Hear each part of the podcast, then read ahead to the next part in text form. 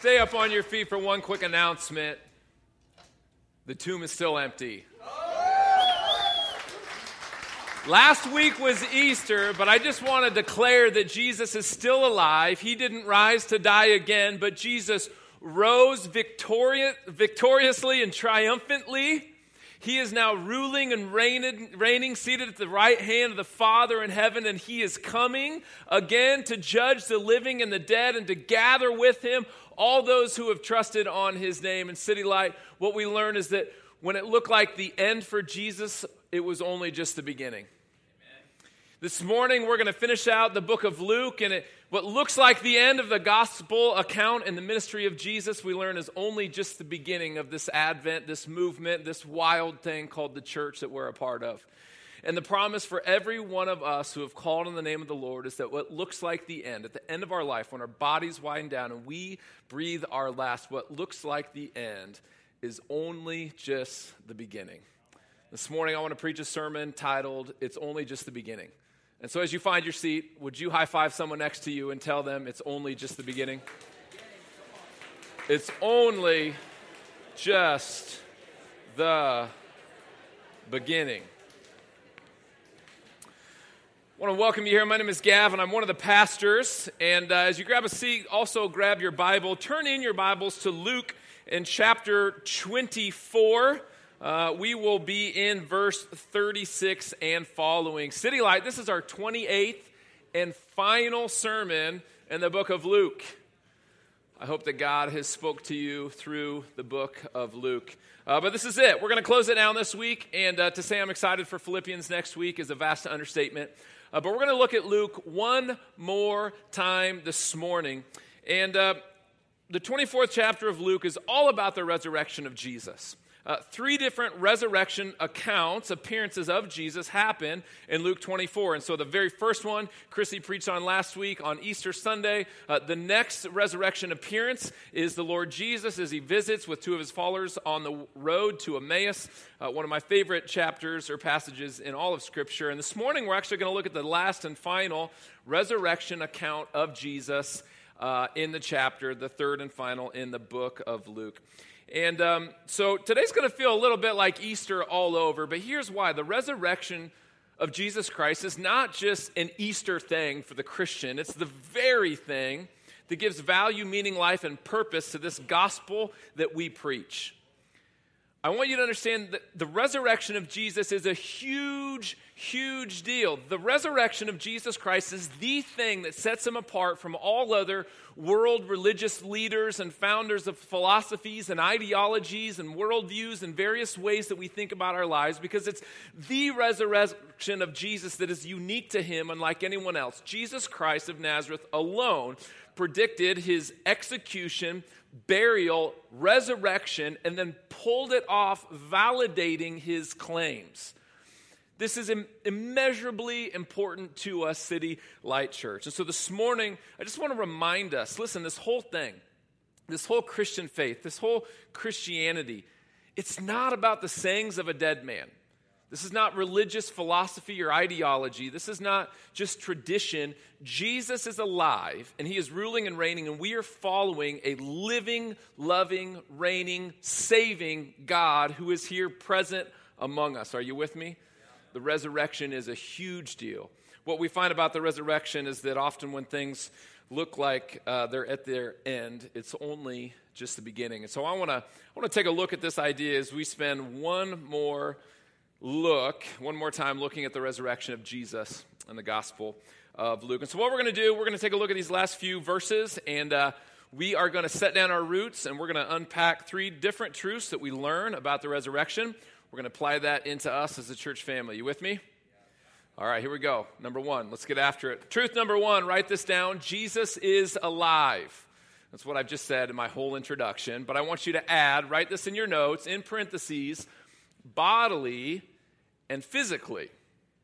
One of the points that Jesus goes out of his way to make to his disciples that we oftentimes overlook in thinking about the resurrection is that Jesus didn't just rise metaphysically, euphorically, ethereally, in a vision or an appearance. His body got out of the grave. It was a bodily, physically resurrection. Let me show you from our text. Real quick, remember the setting here. It's early on Sunday. The women had gone to the tomb, realized Jesus wasn't in there, came back to report to the 11. Jesus is not in there. So Peter runs to the tomb, sees that our Lord is not in there, comes back to the 11. Two followers of Jesus had been traveling to another town called Emmaus. The resurrected Jesus appears to them. They come back to the 11 to report, we've seen Jesus, okay? So that's the setting. You've got the 11 disciples that are left. You've got the women, and you've got the two followers who had been on the road to Emmaus, and they're standing and they're talking about what has just happened. Jesus is alive. And that takes us to our text. Look at verse 36. It says, as they were talking about these things, Jesus himself stood among them and said to them, peace to you. But they were startled and frightened and thought they saw a spirit. Can we take a moment and just appreciate the humor of this scene? Everyone's talking about how Jesus is alive. Jesus steps into the scene. And I imagine being Jesus thinking, okay, how can I make a soft approach here? Because I know, he didn't jump up and say, boo, it's me. He comes in, peace be with you. Nonetheless, how do they respond? Ah! It says they were frightened. They thought they saw a spirit. They're saying, ghost. I don't know how Jesus could have stuck that landing any softer. Peace be with you. They freak out. Verse 38, and he said to them, why are you troubled?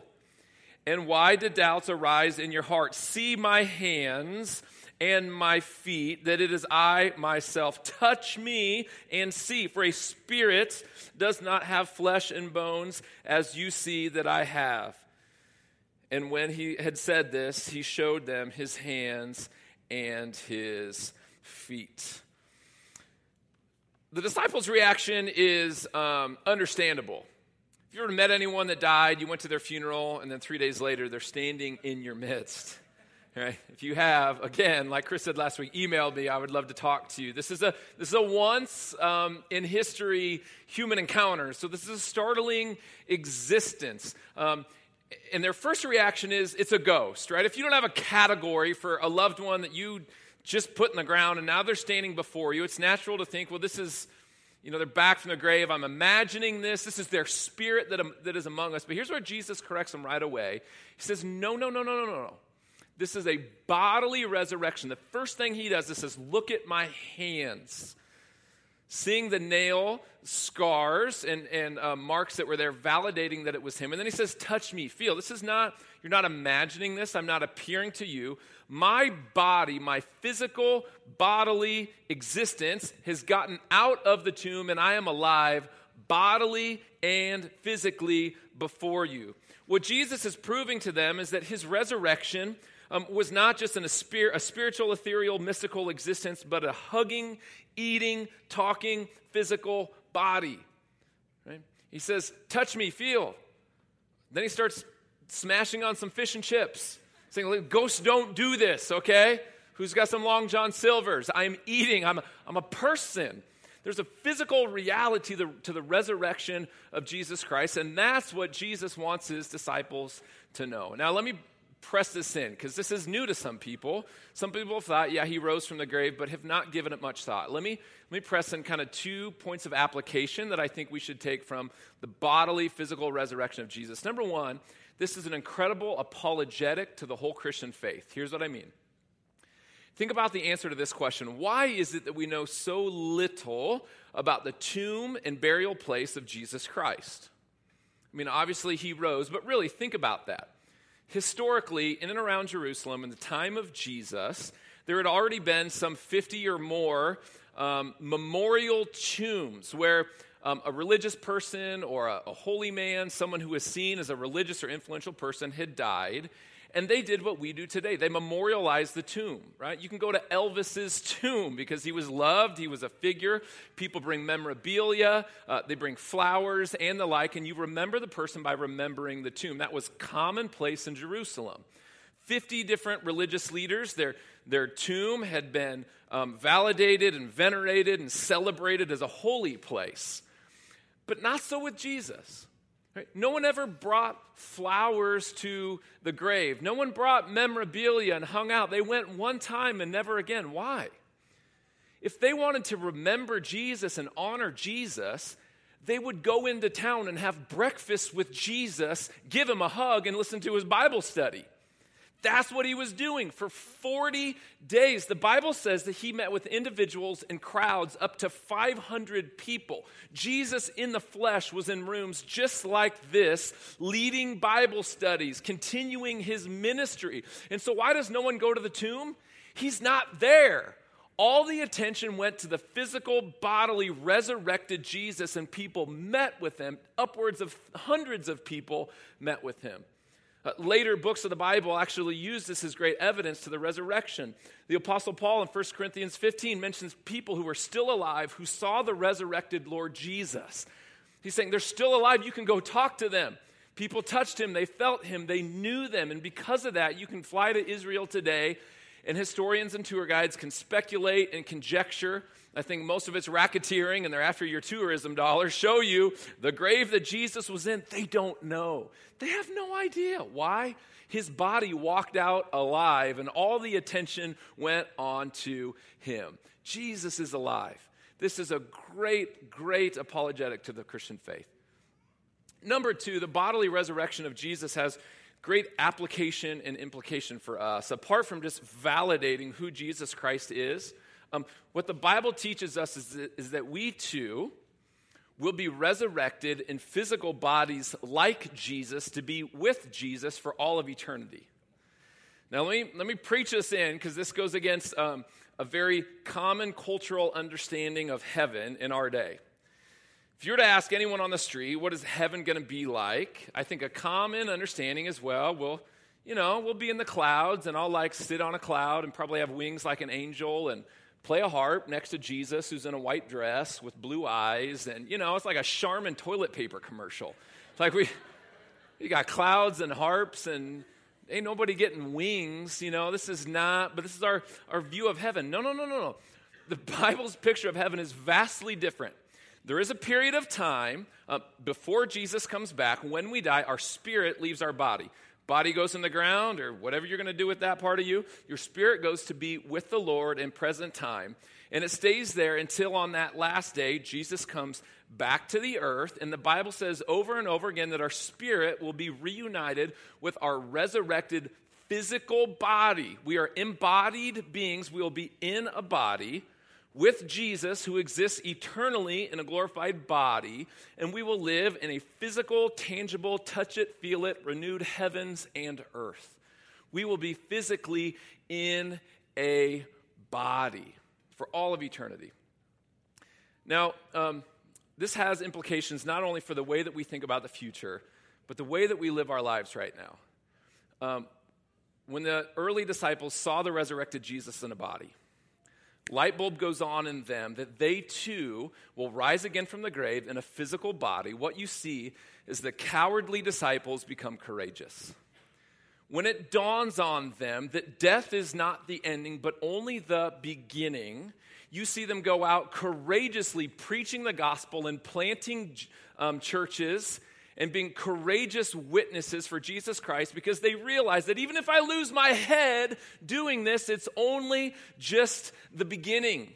City Light, realizing that Jesus rose bodily, physically, and that you too will rise bodily and physically, has implications not for just how we are going to die and see our future, but how we live today. Has this happened for you? Has this changed your perspective? A lot of new Christians in the room, I know that. We've seen a lot of new Christians here. Very few people have thought about that reality, that Jesus has not just saved you from your sins, so now you can get hit by a bus without peace, but it radically changes your perspective on life and how you live today. For me, it's changed everything for me. How I evaluate success, how I make decisions, how I take risks, how I pray into things. I realize that last day is no longer the final day, but just the transition into a better day for me. Changes the way I view life. Has this happened for you? I want you to think about the resurrection of Jesus and your coming resurrection, and ask yourself the question, is there anything in my life that needs to be rearranged and reorganized and reprioritized in light of the resurrection of Jesus Christ? Maybe for you, let me ask, is there a conflict in your life that right now seems like the biggest deal that's going on? Right? You've been hurt, you've been wrong, you've been dinged, and you want to harbor unforgiveness and resentment and bitterness and be the victim. What I want to ask you to do is imagine yourself in 100 years, standing before Jesus, and ask yourself the question, on that day, will I be glad that I handled things the way that I did on this day? Or does the resurrection actually free you to let go of some forgiveness and to live in light of that day? Maybe for you, it isn't like a negative thing you need to work through, but a positive thing. Is there a call of God that he's placed on your life? A new step of faith that he's invited you to take, and you've prayed into it, and you've sought counsel, and you know what the Lord is asking you to do, but yet you refuse to move forward because you're operating out of fear rather than faith. What the resurrection allows us to do is have a new scorecard for what is a win in life.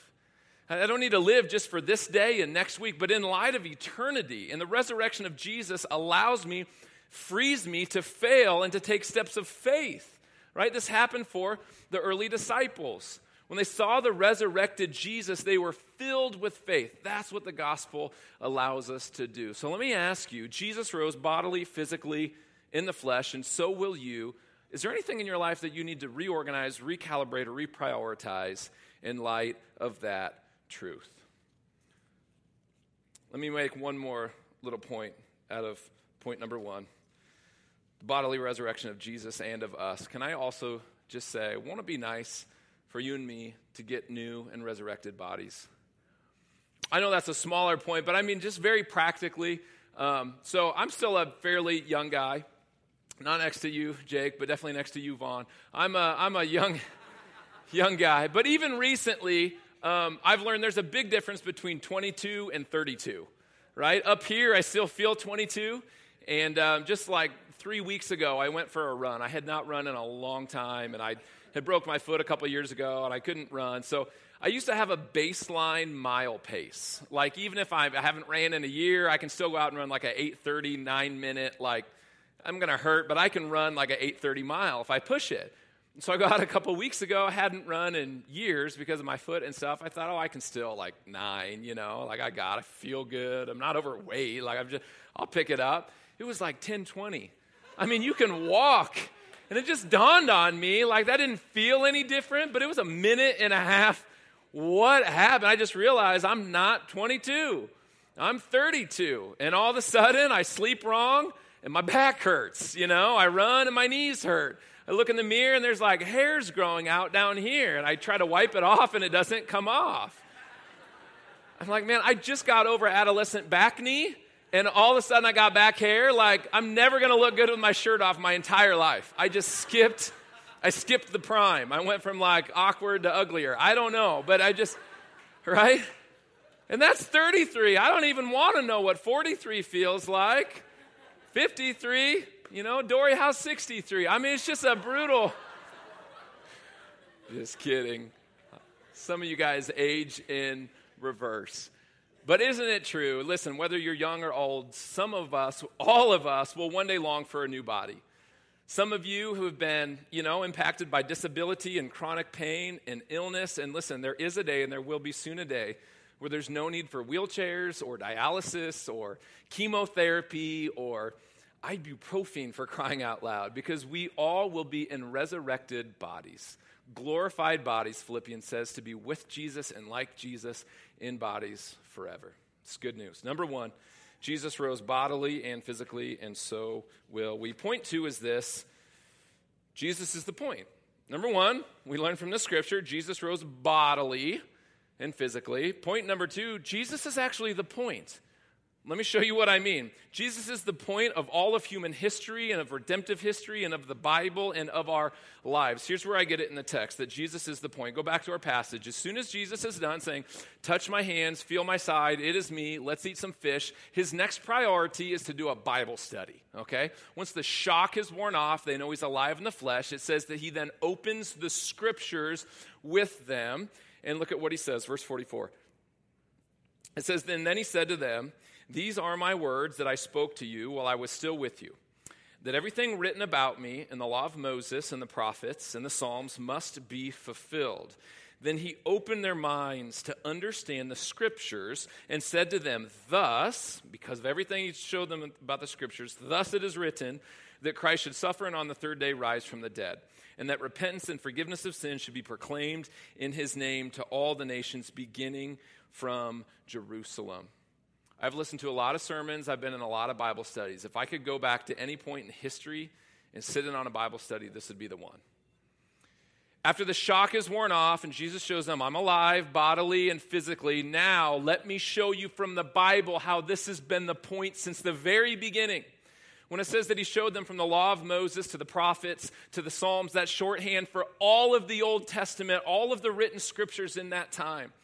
In the passage right before, he has a similar interaction with the two followers on the road to Emmaus. It says that he opens their mind and shows them, beginning in the very beginning, all the things concerning himself written in the scriptures. What Jesus is showing them is his life, death, resurrection in the body is the very point of all of the Bible.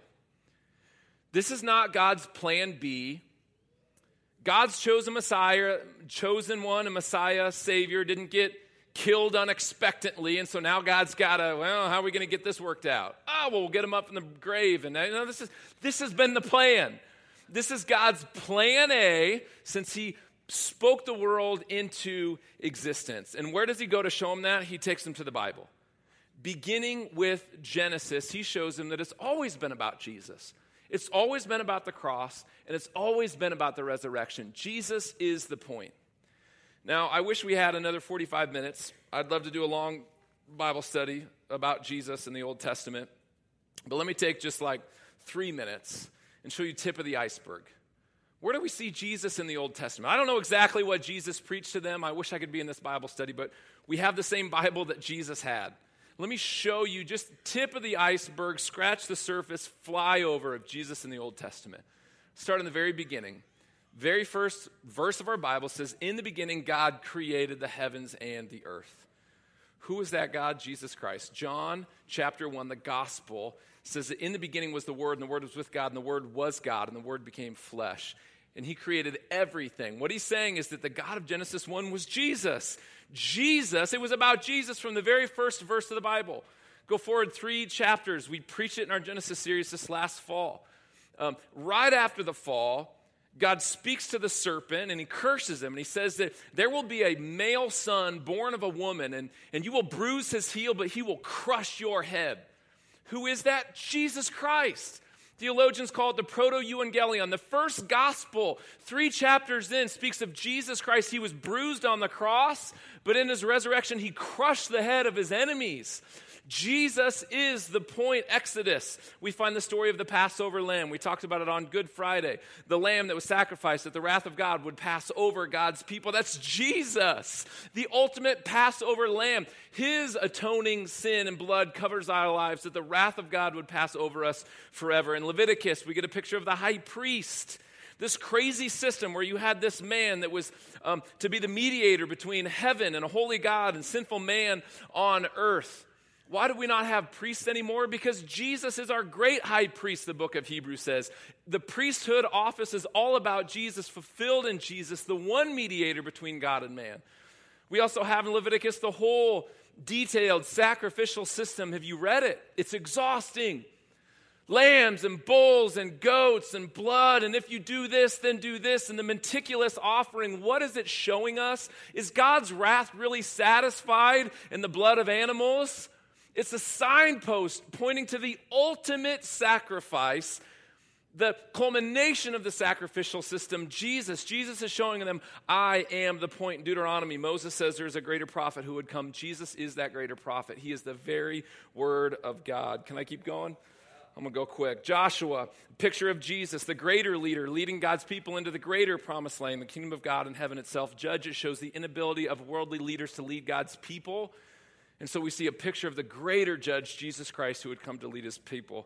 Ezra depicts Jesus as the Lord of our fathers. Job says clearly that the Redeemer is coming. Esther gives us a picture of Christ interceding for his people. The Psalms is filled, dozens, hundreds of images and prophecies and pictures of Jesus Christ, including his very words on the cross. The very picture of him is our good shepherd, Isaiah. They call it the 5th gospel, written some hundreds of years before Jesus. It details his birth. It gives great detail of his physical appearance. It talks about his healing ministry and his triumphant atoning work on the cross. Jeremiah reveals that he will be acquainted with sorrows. Joel tells us that he is the hope of his people. Amos tells us that Jesus is the judge of the nations. I'm running out of air. Obadiah writes that he is has a coming eternal kingdom. Jonah gives us a picture that he will die and be buried for 3 days, only to rise again to preach repentance. Zephaniah says that he will be the king over all of Israel. Zechariah tells us that he'll ride into Jerusalem, riding on a donkey. Malachi says that he is the son of righteousness. Don't you see? All of the Bible is about Jesus. Direct prophecies explicitly stated to images of David, the unlikely hero who killed the enemies of God, the one hero to save the many. Joseph, the unlikely one, right? The rejected brother who came to save the whole family. All of it is but a sign and a type and a metaphor pointing to God's ultimate redemptive plan, the life, death, burial, resurrection of the Lord Jesus Christ. Jesus' point is, I'm the point. Don't be startled at my resurrection. This is the culmination of what God has been planning and redeeming since the very beginning. This book is not 66 books collected of various theological topics and themes and ideas. This is one book, 40-some authors, inspired by one Holy Spirit, telling one story with one climax and one hero, the death, life, burial, resurrection of Jesus Christ. Jesus is the whole point. So, how do you apply that into our lives? Well, let me ask just a couple questions before we move on to our last point. Number one, if Jesus is the point, if he's the point of all of this scripture, some 1,200 years of prophecy looking forward to him, some 2,000 years looking back, if Jesus is the point, shouldn't Jesus be the point of our church and of our lives? Shouldn't Jesus be the point of our church and of our lives, the very centerpiece? You might say, well, of course, Jesus is the center of the church. I mean, City Light, it's a church. It's a Christian church, so Jesus is the point. Well, it's not always that way, and we can't assume that it won't be that way. We need to contend for that Jesus will be the point of our church and of our lives. It's very easy for any church to just become about a religious system or an organization that generates revenue, and you got to keep the tithes coming in, and so you got to entertain the people. You got to keep the machinery going. It can become easily a platform for a leader who just wants the influence and to hear his own voice. It can become about various social causes and various issues in the culture. It can be a safe place where we can protect the religious Christians from the dirty outside world. All of that. City Light, may it never be, may it always only be about Jesus Christ. Would he be the center of our church? Jesus is the point. I know that's obvious, but it doesn't go without saying. Number two, would Jesus be the center of our lives? Of our education, our entertainment, our vocations, our families? If Jesus is the point, shouldn't he be the point of our lives? Would he be the very nucleus that everything in our lives orbits around? And then one final point of application. As we think about how God has a plan and about how Jesus is the point, and we see a picture of how God even redeems the darkest day in all of human history, the murder of the only innocent man, Jesus Christ, and we see that through it, he had a plan and he had a point. Shouldn't we conclude that even in our own lives, should we not have a great peace to know that God has a plan and that Jesus is the point? Even through our own trials, even through our own tribulations, can't we look to the cross and the resurrection and say, even in my defeat, I know that Jesus has a redemptive plan and that it's only just the beginning. So we may not know the plan, we may not understand the plan, we may not even like the plan, we might not have control over the plan, but we know the one who does. And our peace is in him, not understanding the plan. Jesus is the point. Jesus is the point. Point number one, Jesus is alive. Point number two, Jesus is the point. Let me hit one final and brief point with us. Point number three, I want to press in that Jesus gives us, his church, a power and a purpose. Jesus gives us a power and a purpose. Look at verse 47. It says, and that repentance and forgiveness of sin should be proclaimed in his name to all the nations, beginning from Jerusalem. That's the purpose. That's what he gives his church. That's the Luke equivalent of Matthew's Great Commission, that we should make Jesus and his forgiveness known to our neighbors and to the nations. And then he gives us the power. My Bible turned over in the wind. Verse 48, you are witnesses of these things, and behold, I am sending the promise of my Father upon you.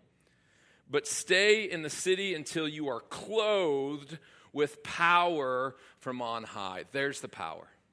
Clothed with power. The ultimate power suit clothing us. Jesus Christ sends the Spirit of God himself to live in and through his people. We know from the book of Acts, sometime later, the Holy Spirit falls from heaven and indwells the hearts, minds, and lives of all of the believers. And so too today, everyone who has trusted Jesus Christ has been filled with the power of the Holy Spirit.